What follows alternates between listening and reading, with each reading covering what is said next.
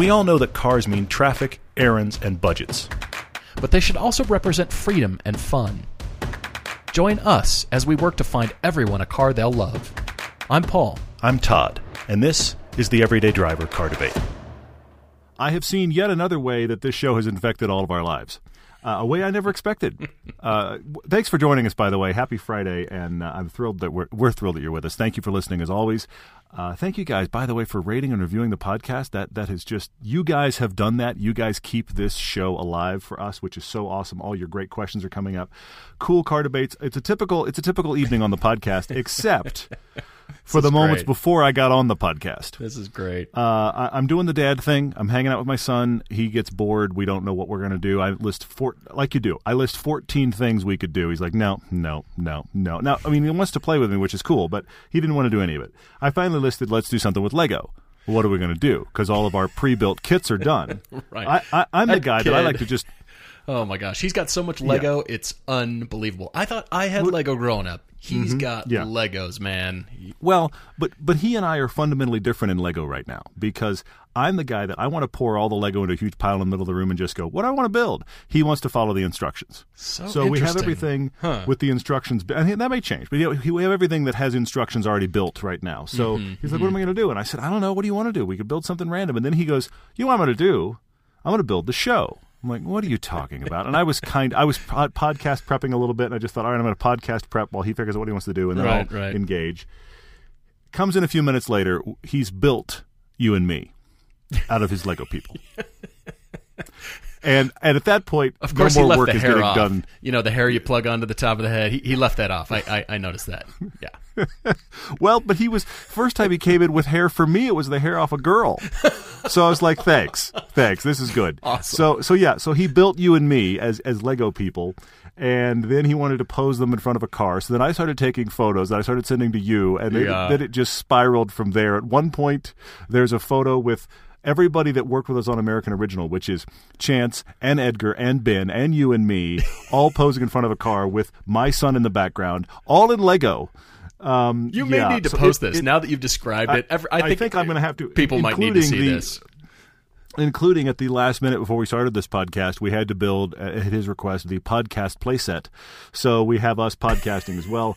So you can have that image burned into your brain for the rest of eternity. Uh, so we probably should share those. But uh, welcome to the podcast. It is not coming to you courtesy of Lego, even though I've already lived it once in Lego. Oh, that's awesome. Well, now we need to make a stop motion complete episode with us in the cars and showing the shooting and Oh, you know no. we we build the cars and it's all stop motion no. of 30 minutes of an episode. You know that's coming at some point. It's it's going to be the caricatures of you- us.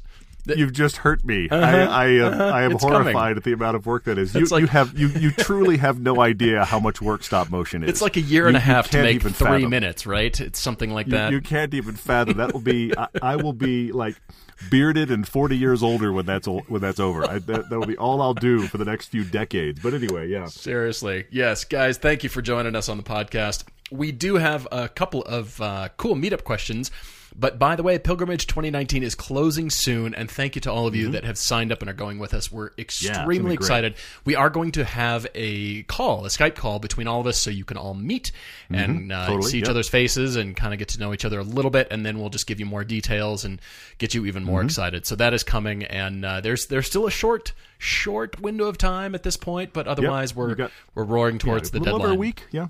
Yeah, yeah, a little over a week. You can still get in there. We can still get cars. We can't guarantee your perfect car as much as we could a few weeks ago, but Yeah, uh, right, but we're going right. to do everything we can. Luckily, we're still far enough out with our RSR friends that we'll probably do well. They have a great list of cars, an even better list of instructors. So it's going to be so much fun. I'm already excited, and it's months and months away. I know. By the way, did you see that Alpine A110S that just dropped? Guy. Don't don't don't do this. I, Yeah. I, I, yeah. Anyway, all right. So the meetup questions. First of all, from Chuma the Puma, asking, "Will there be a Southwest meetup?" He says Dallas is a drive from Utah and Georgia. Apparently, we need to have one in It Dallas. I mean, we need to have one Well, kind Texas of center sure. of the country, and you know, draw a line somewhere. We and, we uh, need to that do. needs to I was on.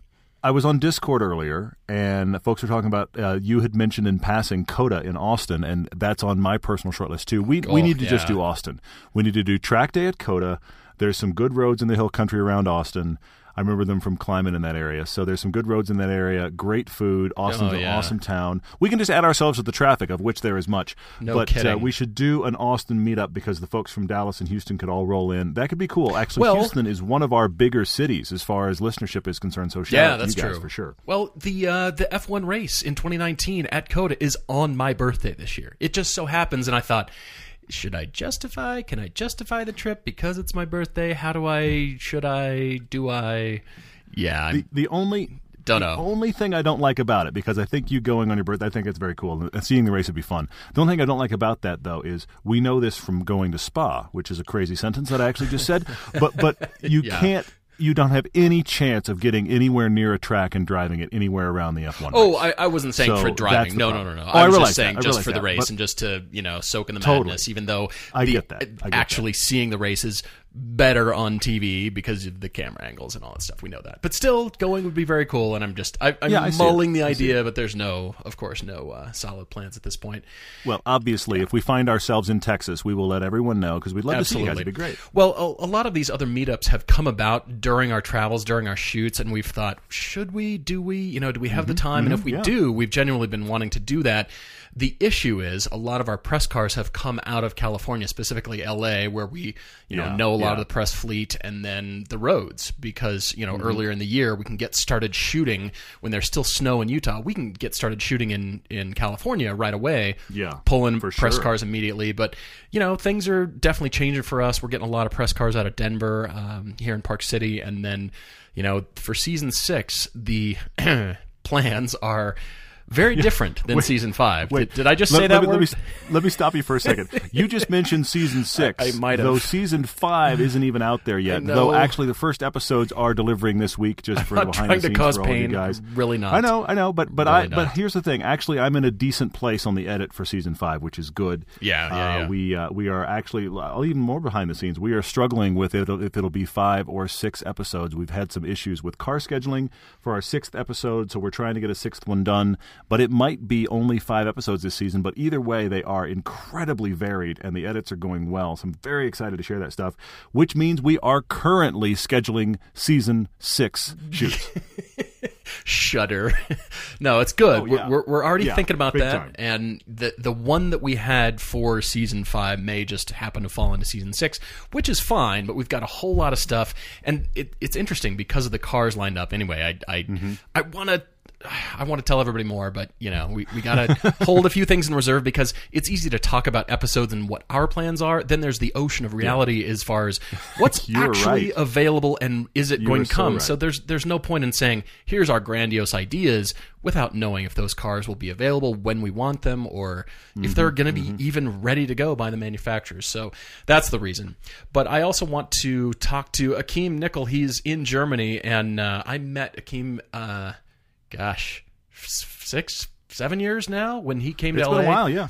He and his wife were married, and they were doing the, the Los Angeles trip and came over from Germany. So he's asking, will there be a German meetup after this year's pilgrimage trip? And the answer oh, is yeah. yes. Todd and I usually stay a day after just to, you know, clear our heads, return everything, get, you know, get everything settled before we step on a plane to go home. And so usually we've Yeah, been holding yeah. it at uh, Klassikstadt in Frankfurt. Just go to dinner, hang out, low key. And if Mm-hmm. Yep. if you are in Germany, would love to see you. And it's just it is very very informal. Come have dinner, Completely, sit at yep, a nice yep. long picnic table, and stare at each other and go, "I can't believe we just did that again." That that For sure. really is kind of the Absolutely. plan. So We, yes, we are hoping to yes. do that again. Can be great to see you. Really cool. In fact, it's been a while since we saw him. It'd be very fun. Yeah, for sure. Well, guys, a couple of fun debates uh, for this one. Got a debate from Tim, who is a recent North Carolina State graduate. And so he has uh, got a degree in mechanical engineering, starting his first job, starting to save up, and looking for ideas for a new car. New job, new car. And Yeah. then we've also got uh, an email here from Matt H. out in Cleveland, Ohio, who is a highway enthusiast. He's a 26 year old aerospace engineer who loves cars. And uh, he and I share this on ramp drag race delight, but he's looking for something more than just that. So we'll we'll discuss Well, his debate after He's the break. got tons tons of miles and big commute to deal Yeah. with there, so that that changes the situation rapidly. But yeah, let's dive into the, the discussion here for Tim, who uh, some call him Tim. Uh, yeah, so he's he's writing in and he likes to tune things. Sorry, that took me a beat too long to get that. Yeah, but yes, it, it did. It's Thank okay. you for it's that. all right. It I'm, just I'm took be, me I'm going to be moving on a- a little Yeah. beat too long I'm- there. I'm not gonna I'm not gonna wait on you, but Nice- thanks for being here. done. So uh, yeah, so he uh, he likes to tune things. He currently has an 04 Audi A4 1.8 turbo with a six speed. I'm going to come back to that in a second because his autocross car is a bought for no money SW20 MR2. Picked it up from a junkyard, uses it just for autocross, and he said there is nothing precious about this car. It gets his words, all caps, abused. It is just the the race car, if you will, that was bought for no money. This is the exact opposite of the too precious scale. Yeah, this no is kidding. the No what can we try to break scale. It really is in that realm. So, but the thing is, the MR2 it was so cheap and it works so well for autocross. That his point is that's going nowhere. What's probably going somewhere is the 190,000 mile Audi, which is fine, except that his personal goal was to try to make this Audi with the 1.8 turbo from 04, mind you, as powerful and capable and faster than the Focus RS.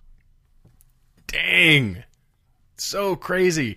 Yeah, the um, the mods include suspension, intercooler, exhaust, the turbo, E85, front brakes from a Cayenne, rear brakes from an S4. It makes just under 300 wheel horsepower and does the quarter in 13.3. Yeah.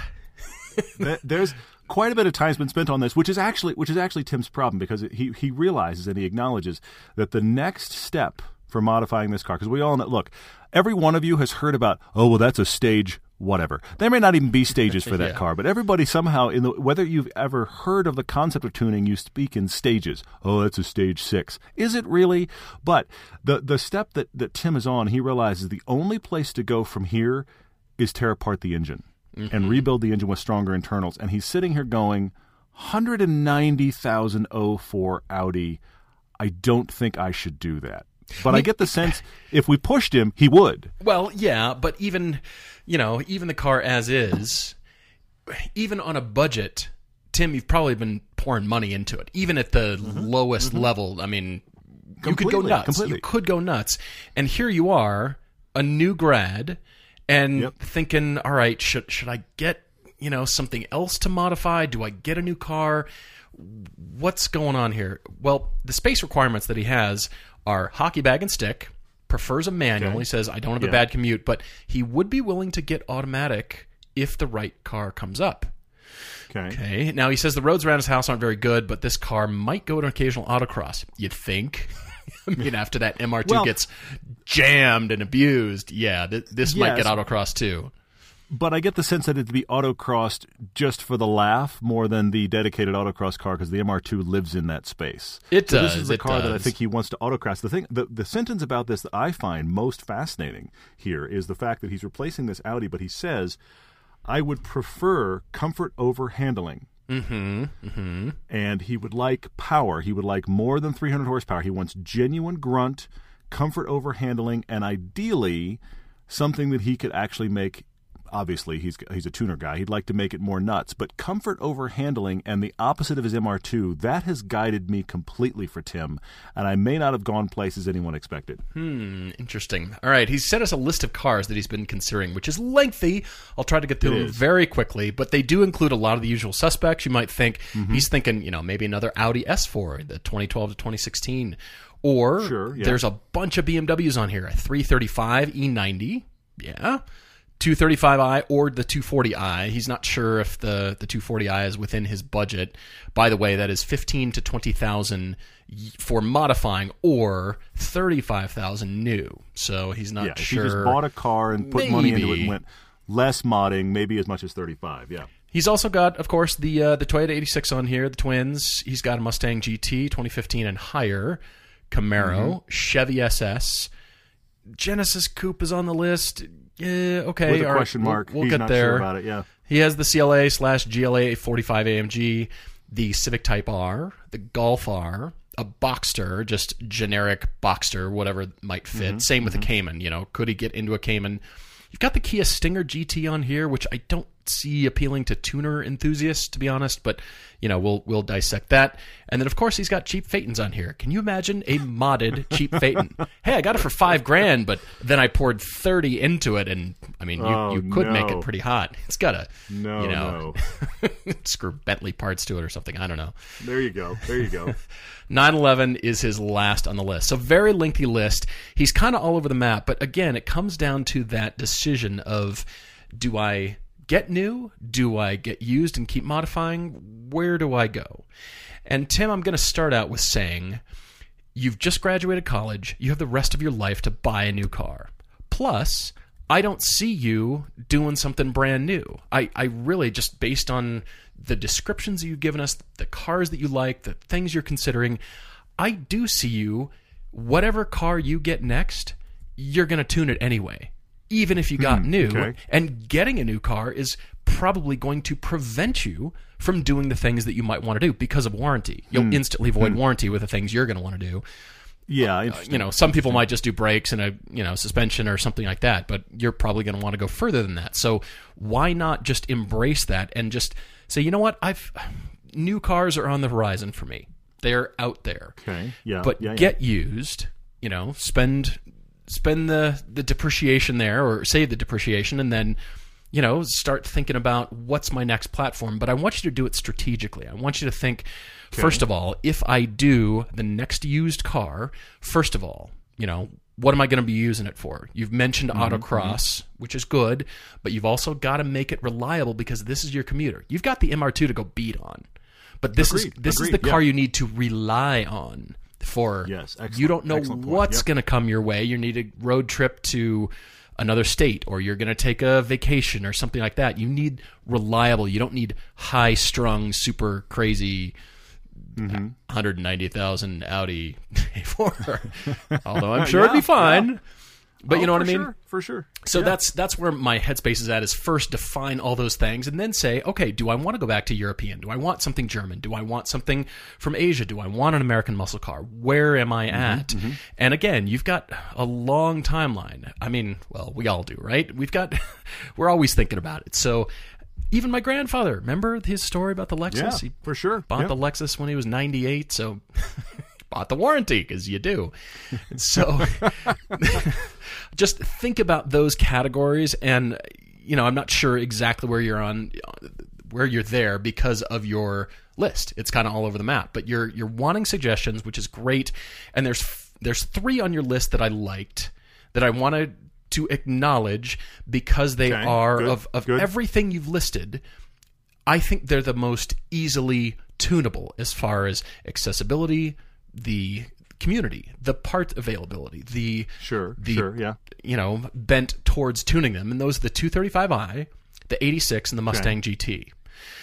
I see it. I mean, I don't it, see yeah. you buying a Chevy SS. I mean, you could. Anything can be tuned, right?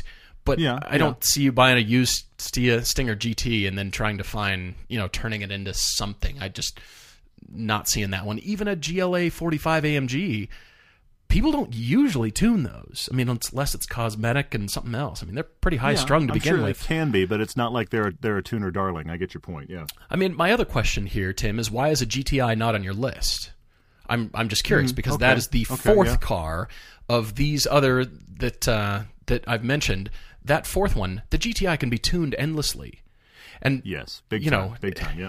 there's a huge community. So, what do you want to get out of Mm-hmm. that? good. And then, what's your space requirements? So, those are that's the headspace, and I, I like those four for the tunability, for their price. Even the 235i, I think you can find one. It might be a little bit higher mileage, but that's something that doesn't scare you.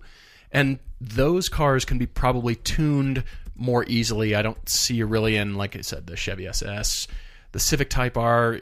You could get one; it's awesome, but the itch is gonna manifest itself very quickly. You know, Mm, even Honda has tuned the Civic. It's called the R, but you're gonna want to go further than that. You know what I mean? Possibly. Yeah. Yeah. Yeah. So I, Yeah, yeah. just I'm Okay. looking at those as still work with those because you know I, I don't know if you've had an American car yet. I don't know if you've owned you know an Asian manufacturer, a Japanese manufacturer Mm-hmm, like the the 86, and there's tons of stuff for that. But maybe you do it in a more creative way that's more sleeper kind of thing, and it's not so overt. Or, I, I don't know. You know, you just have a new Interesting. a Okay. new thought about okay, a, a strategy about my tuning rather than I'm just going through and trying to buy all the best parts I can find. What's your strategy? And this this actually comes back to a thing that you said about stages. When you actually Yeah, go to yeah. a reputable high-end tuner, they're asking you, "All right, stage 3 sounds great, but what are you going to be using the car for? And maybe Agreed, stage 1 is for Yeah, you and it still For leaves sure, it yeah. pretty stock, but you get this torque out of it and it suits your driving better. So again, Mm-hmm, I'm coming to reliability because you have that MR2. I would change if you didn't have that MR2 in your life to go thrash. Okay. But for All right. You've got a good choice between European, Asian, and American cars of all those four. And now really decide what's what's your next flavor and take it from there. That's my thoughts for you, Tim. Good. All right. I like all those thoughts. Uh, I actually was trying to chase something for Tim that is a very new experience. We're looking at Mm. Yeah, a good. little turbo Audi all-wheel drive German car. We've got the little, you know, beat on but but is reliable and super fun Japanese MR2. And then he says this thing in here that re- this really st- struck me in this email. He said you would you would prefer straight line speed and comfort over handling. And I'm reading mm-hmm. down the list, and I'm feeling like most of them on the list I wouldn't put in that category. True. But then I true. get to the Chevy SS, and I go, okay, see, that feels like what we're talking about. And then I see the Kia Stingers on here, I'm like, that's what I feel like we're talking about. So let me just So does the on a couple Phaeton, by the way. Yeah, yeah, yeah. no, don't do that. Still, don't do that. But Exactly. but I, I want to talk on a couple. You mentioned the BRZ, uh, the FRS BRZ, the '86 chassis, and you mentioned right beside it the only way you'd get that is if you forced in, uh, gave it forced induction. Of course you would. Of course you would. It's great superchargers. I get it. I still don't think that's far enough away from your MR2. I want to get you something that is a totally new experience. I like your 335i E90 BMW, but I think the play there is the 335 IS. If you were going to go that sure, route, sure. but I'm going to stay with the Chevy SS, which I say I really like, but I think I found your car. Okay. You can get it for your budget. I, I'm finding 2016s for 35 grand or less of this car. Huge, huge community behind this car. It is exactly the opposite of anything you have or have owned. But when I read straight line speed, I'm okay with a good automatic, comfort over handling, Dodge Charger Scat Pack. Hmm. That is the Hemi, the 485 horsepower Hemi, right below the Hellcat in the lineup. It's below the Hellcat. 2016s are out there. That has the great ZF 8 speed transmission.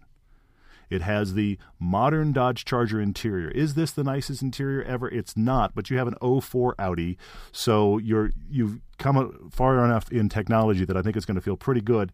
It is an overwhelming amount of comfort and space in that car. It's a huge that- car, but so is this Yes. Chevy SS. So Yes, is the and that's Kia. the thing. The yeah, exactly. Well, that, yeah. Once he brings up the Stinger and the Chevy SS on those kind of things, I think you know what we can deal in this world, Mm-hmm, and it's such a counterpoint to your other cars. Since this is your commute car, and you want power and presence and uh, an aftermarket community, I'm like Dodge Charger Scat Pack, man. so, and the fact that you can Hmm, get the 2016s for your budget of the low 30s. I think that gets it done. It gets you a great commuter. Look, it's you don't have an overly long commute. You've said so. That's good news. Which is a good thing because welcome to a new be world efficient. of fuel bills. Welcome to not a whole be new world. This is true. But at the same time, also though, I doubt that Audi's very efficient with everything that's been done to it. Granted, Well, the 85 true. I'm sure helps it, but, Well, but true. So I, I, I decided, you know what? Let's go big rear wheel drive American car, totally different than what he has. You could still autocross that; it would be hysterical. You'd have tons of fun in it. It'd, it'd feel Can you imagine? so different than your MR2, but you oh, absolutely could. You and I could. mean, look, I you can you can Google Scat Pack tuning and scroll through Google page after page after page. True. There's tons of stuff. I mean, you can So hoon and I- autocross a Unimog, but do I recommend course you can.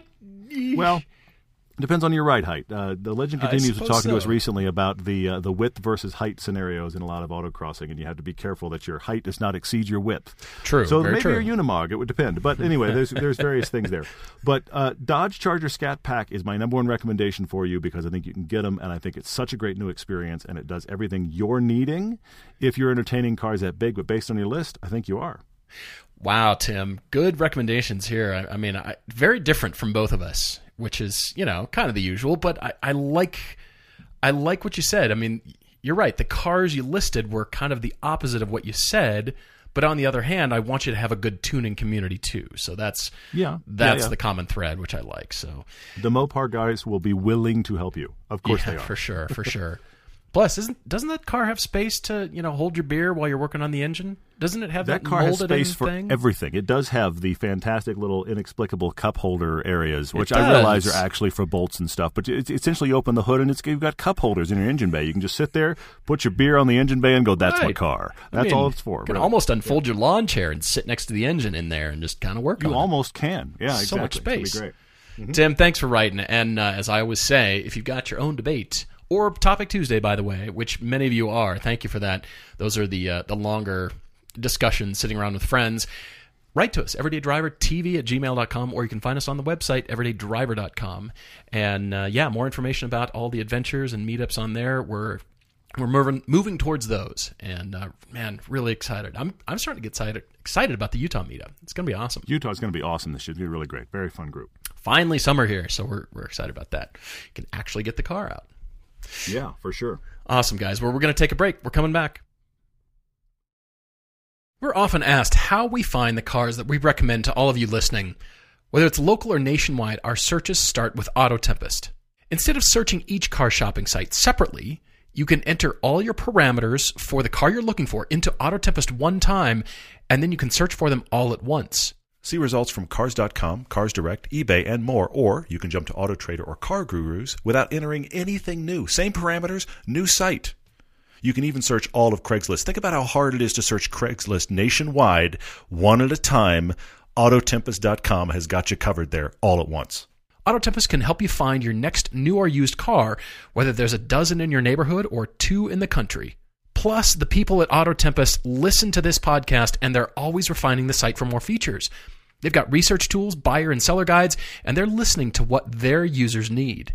So if you're doing your own drive homework, you're chasing your dream car, or just looking to feed the disease, as we are all the time, Autotempest.com is your place to start. Got an email from Matt H. out in Cleveland, Ohio, who is an on ramp mm-hmm. and highway enthusiast. I, I love the on ramp. There's never any posted speed limits on on ramps. Do you do you realize this? point. It's I a mean, fair point. It's- it's- there it's a is right as soon as you of- of enter the car building, freeway, yeah. everybody's slowly moving, and you're you know coming Yeah. in at 90, going, "Come on, everybody, what's your problem?" I get it, I get it, Matt. He's at Well, 20 but, but it's the zipper merge. You have to be Well, going, yes. In order to merge, you should not be going slower than the traffic next to you. Somehow that got missed in all driver training. I But yeah. agree. I agree. All right, he's a 26 year old aerospace engineer. He can't justify buying a really exhilarating sports car because he drives 30 to 35,000 miles a year for work. Wow. Mostly Wow. highway commuting. Mostly highway. Yeah. All right, he says now, you know, after the on ramp, he's done. I mean, I, I get it. The, the on ramps are this little bright spot. I, I totally get it. But, you know, he wants a sports car or something that feels like it, but he doesn't want to, you know, a loud exhaust drone for 50 miles. Sounds like that's your Totally. one way commute. And he's currently got a 2015 Mazda 6. He says gets good gas mileage, has a nice driving feel for a midsize sedan. Yes, we agree. But it's not especially fast, and the miles just keep coming. He's nearing 120,000 right now on a 2015. That's that's getting up there. I, yeah. Yeah, big time. Big time, yeah. All right. Trying to stay around 15 to 25. That's actually a pretty healthy spread. I um actually I think I found your car. I, I do, Matt. Really? And I used Okay, all good. your budget, but it's within budget mostly. Okay, good. A few dollars. Good, good. But uh yeah, he's saying, you know, he doesn't need a whole lot of storage space, utility, but he's trying to have this, you know, balance of fun, especially with the on-ramp versus fuel Yeah, economy, yeah. reliability because of the high miles. He just needs something he Mm-hmm. can count on that's going to run. And because of this, he tends towards Asian manufacturers, he says, not so much European, German, or, or the luxury brands. Yeah, yeah. He's looked at the Miata. He's six foot three, like you and I are, and he doesn't really Mm-hmm. fit. Even though you and I are, it depends on the Miata. It depends on the generation of the Miata. Yeah, but you and I, I- generally fit, except for the first I, two. I kind of don't fit. Um, it's a good thing it's a convertible because that Well, really helps. the, uh, um, the the first gen, I look like a dog sticking his head out the window, and if you've seen on the Yeah. auto piece, you've seen that. The second gen, I I never can get the seat right in the second gen. Second gen, too, I too bad do not. because a lo- lot of people really like those, and that's when the Mazda Speed version happened. The third gen I fit in the best by far. The fourth gen, the latest one, the ND, the bar that is one of the crossbeam support bars of the top hits me directly in the skull when um, or during my seating position, or I can turn my head to the side and drive the RF. So th- neither of these are ideal. So I I, I feel I feel your pain here, Matt. I think That's you have an extra good. vertebrae in your spine. Do you have an extra vertebrae? I might. I, who knows? It's just yeah, that exactly. much taller. We're the same height, but you just yeah, your your torso is that much taller. Yeah. It's so interesting. Well, and it's funny if you if you do as I do when you flip back and forth between the two of us in the car in the edit, you just go one frame to the other. It it looks like I'm sitting a, about an inch higher in the seat than you. And what people probably don't realize is that seat adjustment for us is very similar, but yet I Yeah. just, my shoulders just jump up like an inch, and it's purely funny. because of, of torso length. And as a result, a lot of people seem to think that Paul is shorter than me, and then they meet Paul and are like, uh, "You're a surprisingly tall guy." my Yeah, legs so just anyway, come that happens onto my sternum is the problem. So totally different issue. So the the big thing that I take away from Matt here, though, is that he really is trying to balance the fact that he knows all of these miles are going to happen. He knows he's going to be sitting there in a non-enthusiast situation, and while he is an enthusiast. He needs a commute car that he can Yeah. pile these miles Yeah. on. It won't kill him in gas, and he doesn't loathe being in. I think these are, are, are bigger headlines, if you will, than is it fun? Because let's be honest, traditional straight line isn't really that fun anyway. I True, mean, my Lotus true. Elise is absurdly fun, but yet the 800 mile road trip I took to get it home, not fun. Oh, yeah. So, so this is what we have to solve. So I have uh, two or three I want to talk about that he's kind of walked around, but then I have a wild card that I actually think might be his car. really, I'm just going to the one. Matt, I have one car for you. It's not often, but considering that you live in Cleveland, you've got rough winters, and you do say you'd rather yeah. buy the winter tires than completely exclude rear wheel drive. And he, he does offer this should I buy the Honda Fit, sort of the beater, and then save for a second fun car down the road? But you keep coming back to reliability and the fact that you spend so much time in your car. I'm guessing you need yeah. a tech upgrade, you need a style upgrade, you need something that is going to run and be very comfortable and insulate you from just fatigue. That's my biggest thing for you. It's mm, just I see that. you know, but that. Yeah. but Yeah, yes, yeah. still be a, you know a modicum of fun, just a little hint of fun, and therefore I come to you with the 2018 Acura TLX V6. Ooh, okay, like it. The slightly used, these 2018s Yeah. are now past that weird grill that had the band. Before that, it was you know huge rhinoceros horn, but then they just kind of toned it down to a weird band, and then now that has completely gone away with 2018. 27 still have it. 2018's gone Okay. away, and as super handling all-wheel drive has progressed over the years, it's manifested itself in the latest generation of Mm. all their SUVs and this one, the TLX, that is actually surprising. We're, wow, the Mm. I car. That's sort good. of handles. Plus, it's all-wheel drive for Cleveland for winters.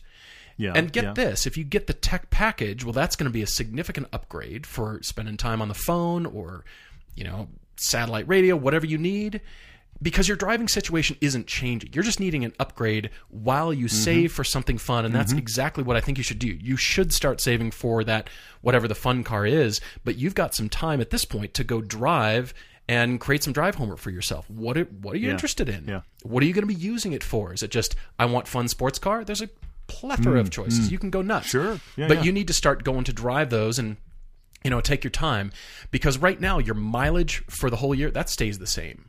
The winter driving stays the same. You just need a newer, lower mileage mm-hmm, car mm-hmm. that is good luxury, good tech to make your seat time worthwhile. I don't want you to be in a Honda mm-hmm. Fit and you know cursing our names and not having any Sure, yeah, fun yeah. while you're dreaming of summer and dreaming of the you know few months you can get your your fun car out. I want you to be in something you can really enjoy, and that's what's Mm-hmm. so surprising about the Acura is that SH all-wheel drive, super duper handling. It, it actually It is, is really kind of a thing. It really Yeah, is. it really is great. Yeah, and I've found a 2018 with 19,000 miles for 26,000, which means they'd probably take 25, and you're good. You're right within your budget. So Mm-hmm, go look at that car. The interior, i- again, it's it's 2018, so it is in line with current Acura and Honda. Everything as far as tech, as far like as it. Yeah. all the Yeah, yeah. buttons. It's it's quite luxurious, and it, it is a step up from that Mazda in terms of solidity and, like you said, solid driving feel. It's not Yeah, a sports yeah. car. We're not claiming that it is, but that's not what you're using it for. You're just Yeah, going to discover a quicker, a little bit quicker feel in that steering ratio there, and I, I think you'd really like it. So I think you need to go look at the the just 2018s and up. But again, what's so surprising is they're in the 25,000 sweet spot, which is crazy to think. Yeah, and they're low agreed. miles. They're 18, you know, sometimes 25,000 miles, which is perfect. You've taken the depreciation hit, but Mm-hmm, they're still low enough, and they're just going to be dead reliable. They're going to be great. So Look at you. I, I think this is my car, Matt. This is my car for you. Good, good. I think it's excellent. I've got three cars I want to talk about, Matt, because I think they relate to your story, and two of them you've actually brought up. And then I want to go to my wild card, which relates to where Paul is, but I, I went a little further. So let's see what how this un- unfolds. Uh, I'm going to ask because of the Miata, which you bring up. Clearly, you drove it because you thought it might be a consideration. So I have to ask this question because you mentioned Miata. Have you driven the 86 chassis? Because it's going to have more space for you. It And- will. It will. in the flats, you'll get 30 miles to the gallon. Now, I never saw that at altitude, but the, I I don't live where you live, so you could get 30 miles to the gallon in that car. So I'm I'm asking. I I don't know that it's right. I don't think it's right, but because you were looking at Miatas, I just thought, have you at least driven this? Which is why I'm bringing it up. And then you brought up the Hyundai Veloster N and the Civic Si. Both of which we drove for season five. In fact, episode one of season five coming up very soon, first uh, Saturday of July. Plug, plug. That one is actually Nice. going to be a really cool episode. Those two cars and the uh, the Golf GTI uh, Rabbit Edition with a little rabbit on the back. Uh, th- that those three cars together. So we've just driven them recently, and I think those are really cool cars. I don't know that they're long distance commute cars. Mm-hmm. The Yeah. the Veloster is pretty hardcore for a I'm driving in a straight line. It's fantastic on a back road, but it's pretty hardcore for driving a straight line. The Civic Si is going to get good gas mileage. It's going to run. I think you'd like it but I think it's got a surprising amount of wind noise, and I don't know if you're just straight lining it and not really getting to throw it around a lot if you're going to appreciate that car like you could. I'm, I'm thinking aloud here, Matt. I'm not sure if I'm right, but all of these things led me to a car that I kind of surprised myself. Hmm, we actually drove it recently, but I think it's a wild card. But follow me because I'm going to go somewhere odd. First off, I'm going to go brand new Really? because no kidding. these cars are all over the nation being sold for between 23 and 27 grand brand new. The Honda Insight, the brand new Honda Insight. 50 miles to the hmm, gallon. interesting. This is Honda. This is Honda does their Prius competitor, but it doesn't look like you got an odd car. It just looks like car. It actually looks it, it is between the Civic and the Accord in size. It looks like an Accord because it has that hybrid power. It has really good pickup like all hybrids do from a stop, but yet it gets 50 miles to the gallon and it feels like a nice, normal place to be. It's got a good cabin, it's got nice space. This is not a sports car. It's not even pretending to be a sports car. I suspect that your Mazda 6 has better steer- steering feel. I haven't driven them back to back, but I suspect that it does. yeah. But how you're using the car, you're worried about gas mileage? Of course you are. You're worried about reliability? Of course you are. 30 to 35,000 miles a year. A brand new Honda Insight, I believe, is just going to run. It's going to be your reliable companion. It's going to be a nice place to be. I'm off kind of in wild card territory because I'm not chasing a fun car at all. But I think that is a really good contender for you. And here's the thing I wonder if you bought one new, how long could you keep it? How long could you just keep that car, have it run, have it solve, be the miles hero while you save up for that fun thing on the side? Mm-hmm. No, that's really interesting. I that's very unexpected of you. I, honestly, I like that we both went just- to Honda cars, Yeah, Honda products. Once, once he real, once I saw that budget, because I knew that the Insight was somewhere around there. Once I saw that budget, I started looking them up because the it's the miles and the miles per gallon concern that really made, made me go, "What can we get in hybrid world?" And then I went, "Wait, wait, mm-hmm. wait! It's got to be the Insight." I mean, the only flag for me is buying new, but I'm wondering, True, depending true, on yeah. where you live and depending on are there any tax credits or anything. I mean, it's not a pure electric, but are there is there anything to be found? I, I guess talk to your CPA Mm, Sure, or sure. kind of research that a little bit. I mean, that might help take a hit. I honestly, I'm just I'm kind of guessing. Um, Mm-hmm. But uh, yeah, that that was it felt like a normal car when we drove it. It just felt As a big very compliment normal to that car, for but sure. Yeah, yeah. From a you know an on ramp perspective, you're going to be wondering what else is out there. I think. Well, it's, look, it's not it's not a handling machine. That's not what it's for. But considering his usage and considering also that Matt's sitting here talking about, I'm going to need to save for the fun car. He's not shopping fun car right now. True. And by the way, I, I- do think you need, regardless, you need to do save for that. But again, like we've talked about before, figure out what your usage of that car is. I mean, is Yeah, it yeah. you know just fun, quick blast, and you want something real buzzy because you're not spending a couple hours, or are you going to be tracking it, or what are you going to be doing with it because you're already Mm-hmm. spending so much time in a car? Are your fun drives going to be thirty minutes? You know, because you're Yeah, just like. "Ah, I just got home from work and I want to drive more, but it's a different kind of driving. I get that, but you got to have to, yeah. What are your requirements for that? Well, we go. I mean, all of us as drivers and just as humans and as adults, we go through seasons of life where different things are happening. This season for Matt is he's a road warrior. He's just for sitting sure. there piling on miles, and and I agree with you. There might be the kind of thing where when else would he drive? You know what I mean? So let's Mm-hmm. just get, in some degree, as much as you know, it pains me to go. Let's not shop fun as the first consideration, but let's shop the tool for the job here, and that's where Mm-hmm. my that's where my head goes. Jump into questions. Thank you both for your for your uh, debates and writing into us. We're jumping to questions Yeah. though. Scott Moss on Facebook is asking about the newer BMWs and eschewing hardtop convertibles. Great word, by the way, for soft tops. So, does that mean this is the beginning of the end of hardtop convertibles?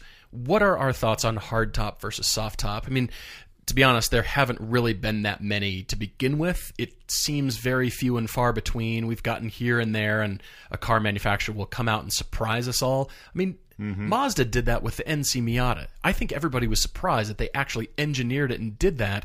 And not in all cases are they always heavier. You would think they are because of the extra motors and the the gears and and all the you know mechanics to make that work that would essentially add weight to the car. That's not always the case, but I think it's it it does have to do with a space consideration and I think it just has to do with sales and people's perceptions. I think hardtops are a great compromise because nobody can use a knife to slice it and break in and you know if it doesn't have a glass back window it goes hazy after you know Yeah. just a few years You have to have really that. quick You have to have glass back window. I mean, most car companies are going that direction, but never used to be. And Yeah. it just it seems like just doing the soft top is a very easy way to do it. Now, the good thing with soft tops is structural integrity of cars in general is getting better and better. So completely. Yeah, you know, when yeah, you cut the top off, you just lose all that integrity. Modern soft tops are rather impressive in terms of Mm-hmm, you know the the cowl shake, and you can watch the A pillars shake when you go over train tracks. You can watch them just wiggle back and forth, and you're like, yeah. Hope it doesn't break my windshield. yeah, yeah, yeah. you know but uh, it, it seems like just a public perception and it's based on sales if you know they've they've got to justify it and find the market and are people going to buy the hard top? Because i see enough people driving around in convertibles with the tops up as it is. So you know i think sometimes it's perfect weather. Why isn't your top down? Why aren't you enjoying Yeah, your convertible yeah. right now? That's why you have it. But uh, it just again it comes down to a sales and the prediction can we sell this many cars? Is it worth the tooling and the investment to go do that? Lexus did for a while the e90 the e93 actually is the the power retractable hardtop. It's just you know few and far between. It seems like the 80s cars did that more. Just have those in my mind that they did that more but um, yeah. Again i think it's really sales. Okay. Uh, Cicada asked a question on Facebook, and so did Max. Both of their questions relate to the podcast, kind of struct, uh, kind of business wise. Let me talk about both, of those real quickly. Cicada said, "How long should you expect to hear back after you write in for a car debate?"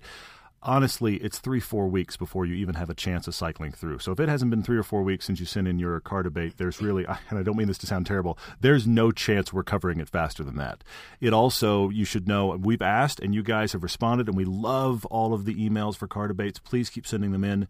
Please know we also get far more than we will ever cover. Mm-hmm, so if mm-hmm. yours doesn't get covered, please take no offense. It's merely a volume question. Max is asking about the podcast at large, and others have brought this up as well.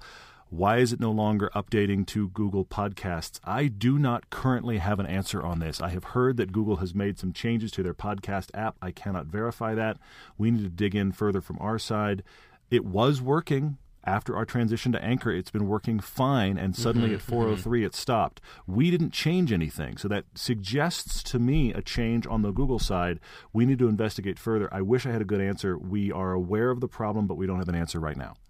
Yeah, ex- excellent.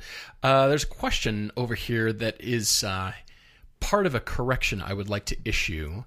Okay. EWH105 says, Hi guys, more specifically, Paul, what cars would you like to put an LS motor in? Mm-hmm. New car, congrats. And I think you might be referring to the 944 LS swap video that we just did. and yeah, at the very yeah. end of the video, I said, This is my fifth car. But for those of you who know me, I currently only own two. So therefore, yes. what's what's the difference? And the point I was trying to make is that I would own that car as a fifth car because there's probably four that four fun cars I'd like to own before that. So I did yeah, not in yeah. any way. I apologize. I, in no way it's did I mean to construe yeah. that that is my fifth car because then if you rewind, you think, well, Paul only owns the Cayman and the Expedition at this point. Wait, I, am not good at math, but fifth? What? So that is I, that is not what I was trying to say. The point was this would be a great fifth car for me. I love it enough, but it's not one, two, or three, or even four. You know what I mean? It was just it's, it's it was further down the list. I get it. Yeah, yeah. But there are yeah, yeah. some of the comments have kind of misconstrued, thinking, "Wow, that's your fifth car. Congrats, you got it." No, I don't own the car. It is owned by yeah, Jeff Hober, and he generously let us um, slam that around and you know have a lot of fun with it. So Jeff, thank you very much for letting us drive that. It's insane. If you haven't seen it's the video, it's insane. It's the acceleration is just it's lovely. And then, you know, American Thunder coming out the back of that car. yeah, thank you to all of you that have watched that piece and have sent some really nice comments on it. We had a lot of fun driving it. Needless to say, it was shot forever ago and got involved in in scheduling madness, but we're thrilled it's out. And thanks again to Jeff. I have two questions again that relate to each other. They are both Corvette related. I'm going to try to go fast. Both are from Instagram. One is from uh, Vinyl 99, and the other one is from uh, To the Gentleman. They are both Corvette related. The first one, uh, Vinyl 99, says, okay, okay, hang on. Mustang GT350 over current Corvette, the C7 with the Z51 pack. He hears all that we say about the GT350. He's always been a Corvette guy. Would we pick GT350 over Corvette? I personally would not. I love the GT350. I'm a big fan. I am more like you. I am more of a Corvette guy. I would personally probably do the, the C7 Corvette instead. Plus, I like the sports car look of it more hmm. than I like the look of the Mustang. Hmm, sure. Uh, and that's not taking anything away from the GT350. I am purely talking personal opinion, and it seems to align with yours. You must get the Z51 package, though. That car is not worth it as the base car. It's very worth it with that package, which leads me to To the Gentleman. He's asking a, this is almost a moral question. Can you buy the car your dad has always wanted? I love this car. Isn't it? Isn't uh, it really fun? Question. This is, Sorry, great, this is a great question. Great question. He said it. his dad has always wanted a Corvette, and honestly, my dad has always wanted one as well. He, but he personally has always loved the C7. He wants to go out and buy a C7, but his dad still doesn't own a Corvette and probably will never buy one. Can I do this? The short answer is yes, you can. If you really genuinely want one, I think you should include your dad in the process. I don't think you should surprise him that you just got a C7. I think you should embrace the fact that he has always loved them. Let's let's hope best case scenario it inspires him to finally go do it. Mm. But you can, you want to, you like the C7. Maybe your love of Corvette is because of your dad. But I think there's an opportunity here.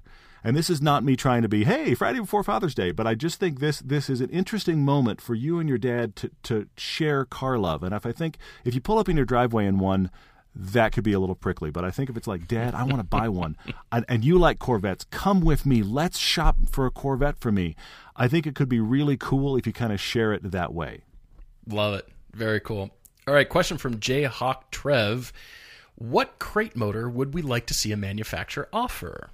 Ooh. The example here is Mazda producing a plug and play off road use only rotary engine for the ND, hmm. let's say. I, okay, interesting. Well, we've got to consider. I mean, most crate motors are V8s, and you know they're just widely yeah. available truck engines or whatever they are. But we've got to consider what it. Why, what would be the business case for a company to offer a crate motor? By the way, I do believe the Civic Type R engine is available as a crate motor. I think I read that hmm. last year. It was in the That'd be seven or eight Not sure what it's going to go in, but there'd be lots of fun. Yeah. Well, you got to think about okay, what it's what is it going to go in and replace? And ideally, you'd want it to be a lighter hunk of metal because the LS swaps, the power you gain usually overcomes the weight that you add, like the Monster Miata or the Flying Miatas, right? So as cool as they are, you're adding weight to the car, and you're adding weight where the engineers never really intended, and so now you've got to, you know, readjust spring rates and kind of re-engineer the car, Sure, if yeah, you know what I mean Yeah, yeah. which is what they do and they've done it very successfully not to take away they just they really have so i'm thinking more you know in the in the lighter stuff we can't have and my brain came to what about the engine out of the new supra? What about that bmw engine? That's a delightful hmm. engine. But what about amg engines? I mean with a crate motor you want the the the backing for future service and parts. Yeah. but yeah. what about that forthcoming four cylinder crazy the new AMG four cylinder that's super high strung, it's something like 415 horsepower. I just I skimmed through some automotive news the other day and saw that, you know, AMG engine, you know, the the last Mm-hmm, GLA motor was crazy displacement and super high strung. What Yeah, about some of those? And you know, the BAC Mono has spec'd a Ford engine, and others have pulled the you know the the small Ford engines, the 1.6 and little race cars and that kind of thing. But how about AMG engines available to us? That would be that would be kind of tasty, That's- lighter, That's cool. super That's high cool. strung that you know you can beat on them. I, Yeah. I mean, yeah. I, I'll tell you one I don't think is ever going to happen in a million years, but I think it is one of the most interesting engines on the market. Hmm. And that is that uh, flat plane crank V8 in the GT350. I like the GT350 mostly because the engine is magic. The engine is, is, really, yeah. really good in a car that is very good, but not amazing. But Sure. the engine is amazing, and that just Yeah. elevates the entire car. I mean, yeah, that problem is, GT350 you can't. V8. Exactly. Where where can we get that? What could we put it in? I just I, I love the engine note. I love the way it revs. It's got a really high red line, like eighty five hundred. Oh, yeah. It's a it's a truly magical piece of metal. And I wish you could put it in lots of stuff. I don't think there is ever a chance anywhere that Ford is ever going to sell it as a crate motor. I think the No. only way you could make a project car out of it is you buy a wrecked GT350. Yeah, you're gonna have to find a crash. GT350. Yep. Yeah, for sure. Yeah. crazy, crazy. We've All got right, what uh, else? So many more. Oh, you know what? You know what? Hang on. Here's a really difficult one. Do you see Okay. the one from Nico on Instagram? I did not yet. It's no. it's a variation on track daily uh, daily and crush. oh, it's a variation oh, on that. I did. Oh, now I know But what he you're talking about. says, Yeah. okay. Oh man, you're gonna tackle this. He's- you're gonna tackle. I'm going to this. tackle this. He's picked three of our films: 50 years of the 911, which was all of the generations of the 911; Icon, which is all the generations of the M3; and American Original. He's track daily crushing our feature films. This hurts. Mm. One film gets a theatrical release. One film gets shown on primetime network TV like a, you know, Thursday night movie on CBS, and one film is never seen again. Oh, that's painful, Nico. It's very, it's incredibly painful because it, they're like our children. Uh, they, I, I am very proud of all three of these films. I'm only tackling this because it is an interesting brain exercise for me. Wow, this hurts. Uh, this I can't believe you're actually going to try this because This- this I, I this love the question. It's just how, how how do you choose? I mean, I, th- I think, um, hmm. You're still I waffling, think the one you? that the think the one that never the, um, it's tough. I'll go with the easy one first. I'm very proud of American Original. The scale of it, everything we covered, the the number of cars in it. It's it is our longest film. It's all of these things. That's the one that gets a theatrical release. I think it would play very well on a big screen. Okay, yeah. And and that's so that's honestly that's the easy one of the three. It, it's also the film that with- had our had its way with us. It beat us into the ground. Oh yeah, for sure. So let's get that a theatrical release. boot. And obviously, when when films get theatrical releases, they end up having a much bi- bigger life after that. I'm I would be very proud for that film to get that. So that one Okay. is quote unquote easy. That leaves me with BMWs and 911s. Ouch. I, I think I think the answer is that the 50 years of 911 gets a prime time spot on network TV, and the BMW one doesn't get seen again. That still hurts. That still hurts because I, I'm I'm very proud of both of those films for different reasons. Um, Wow. yeah, I don't have a, I don't have a grand conclusion as to why. I think I think the BMW one honestly probably loses because it is covering the least amount of history. It is the shortest period of time. Do you think it's also so- because M3s are only really known and recognized by enthusiasts, whereas 911s are recognized by just about anybody if you're into cars or not? Is that does that Somewhat. I mean, I I, th- I think the I think it is a tiny bit more niche film possibly than the other two as well. Mm-hmm. Uh, but I'm I, I still really love it. I I hate to do that to it, but if you're, I'm going to try to answer the question, and Nico, that's where I'm going. Dang. Ooh. well done. I still hard, still hard to hear. Yeah, yeah, for sure. All right. Uh, question from Ronald Harrison on Twitter asking What is the purpose of the auto studios? The design studios such as Italdesign or Bertone or Giugiaro, do they sell their designs to manufacturers or build their own exclusive automobiles? Yes to all of the above, but their purpose is to help car manufacturers sell cars. It's really comes down to styling. That's why you like the car. Yeah, yeah. You like how it looks. Yes, they contract their services, or sometimes car manufacturers go to them to ask, hey, you know, we've got the upcoming whatever that is.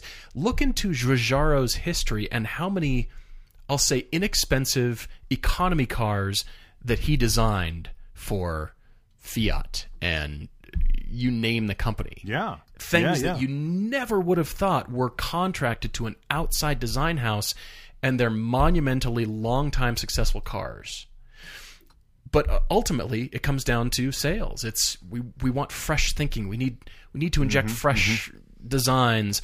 Or back in the early days you know of car companies just starting out or you know they're more of an engineering company didn't have an in-house design studio they needed a studio to go, go do that but in the case of Pininfarina, there's a long history there, offering you know the the coach on top of the frame. So it was it was how it was back in the 20s. I mean, that's why you had all the the Murphy bodied Duesenbergs.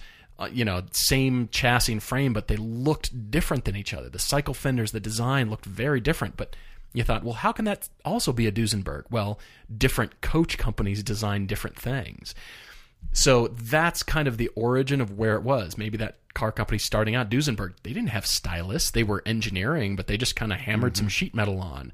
I, I say that generally speaking, just as an example. But yeah, it's it still exists to this day. Fresh thinking, fresh take on things, and studios they're not as prolific and they're they're not many that many around anymore but some of them actually do build their own limited one-offs and they do explore that. But they're just they're trying to push the future of design and that's that's what their importance is. And i think there will still always be the custom coach work. I still think there will always be a form of that existing in in one way or the other. Very cool. Uh, there's a question that I don't think we have an answer for. Well, I don't think the number's right, but let me throw it out anyway. The legend continues says, okay, okay, a man walks in with a briefcase of cash between one or two million dollars to buy out Everyday Driver from us. What do we do next? The reason I am waffling on this is because I know this sounds completely insane, probably, but I don't think that's enough money. one Yeah. to two million dollars. I just you and I have put a lot of time. We've put more than a decade of our lives into this Yeah. show, Yeah. into this brand, into honestly engaging with you guys, which you guys are engaging back now through Discord and meetups and all kinds of other things. It's a very special thing to us. yeah and so. while and, and this look, please please follow my entire line of thinking here because it's going to begin to sound insane. a million dollars is not the crazy money it was even 10 years ago. Yeah. It's Yeah. it's good money. I'd be I'd be floored. My lifestyle would be different. I would have a lot less worries financially if a million dollars showed up. Oh, sure, But it's not course. like I have a million dollars, I can do whatever. No, I have a million dollars and I need a financial planner. I mean, that's really Mm-hmm. what happens at a million dollars. So uh, it, it'd have to be like crazy money for me to be like, woohoo, take the show. I don't care. Because, you know, because we do care. Right, But, but right. having said that, I think, I think I do quite a bit of writing, honestly. And I think I'd do a lot of travel. And I and I Yeah, suspect over time those would merge into a combination of travel writing and travel films Interesting. because I like the idea. I like the exploratory idea. Like for I wouldn't necessarily go this hardcore, but like, one of my all-time favorites is Long Way Round that Ewan McGregor and Charlie Boorman rode around the world on motorcycles. Yeah, and the yeah. documentary is frankly not that well produced because of the limitations they had at the time of technology and a tiny crew, and it is riveting because hmm. of what they did. And I think of all the places, just here in the U.S., I've got kind of my own personal list going of roads I want to drive that I don't know when I'm going to get to because they're not near anything. The you know our, what we did on mid engines and mountains is not for everybody, but those of you that like it really like it. That is almost more travel log and buddy road film than it is car review yeah. those kind of things I like, and I, I could see you and I doing uh, something transportation related maybe once a year as a special film. That's not even really Everyday Driver. It's just you and me do a travel thing. Yeah, But I like yeah. the idea of experiencing travel in an adventure style and documenting that. I think it'd be really cool. Interesting. I you're right. I I still think you and I would just need to do a project, doing not you know a full time kind of thing, but we need to dabble Yeah, with yeah. Some so, kind yeah. of idea. I think I'd. Oh, that's a hard question, but yeah, given the right amount of money, I I definitely travel. You know, it's experiential kind of stuff that you know see and do and experience, and there's going to be a lot of food and wine involved, of course. But uh, You are a man of very good taste. Yes, you are for sure. It'd be furniture, to be honest. I would it'd be designed for me. Oh, it'd be furniture Okay, for right, me yeah. for things that intrigue me. It wouldn't be, hey, I want to open a furniture design business or do custom pieces. It'd be custom one-offs, just stuff that's rattled around in my head for years that I've sketched out on napkins. They actually Sure, yeah. fill up a file. I have designs that I want to go make and try in different Hmm. materials and Very cool. you know, of course, still driving and you know, attending shows and dabbling with parts and 3D printing and you know all that kind of stuff. But doing more Yeah, design that just stuff that makes me, you know, fire, you know, get excited and I like it. you know, I like in- it. intrigues my my thought process. It, that'd probably be what it is. But wow, what a question! Speaking of which, guys, you you have really made this podcast because of your thoughtfulness and your kindness to us. And yeah, it's it's the community that that we have built, and we're pretty dang proud of it, to be honest. And we hope you are too, because we definitely consider you all of our, our friends and. And uh, yeah, hopefully we can meet you at uh, some meetups. Come on the pilgrimage trip in the future with us too. And uh, yeah, thanks for listening as always, and uh, for your topic Tuesdays and your questions. We're gonna leave it there, but uh, again, thanks, and we're looking forward to next time. Cheers, everyone.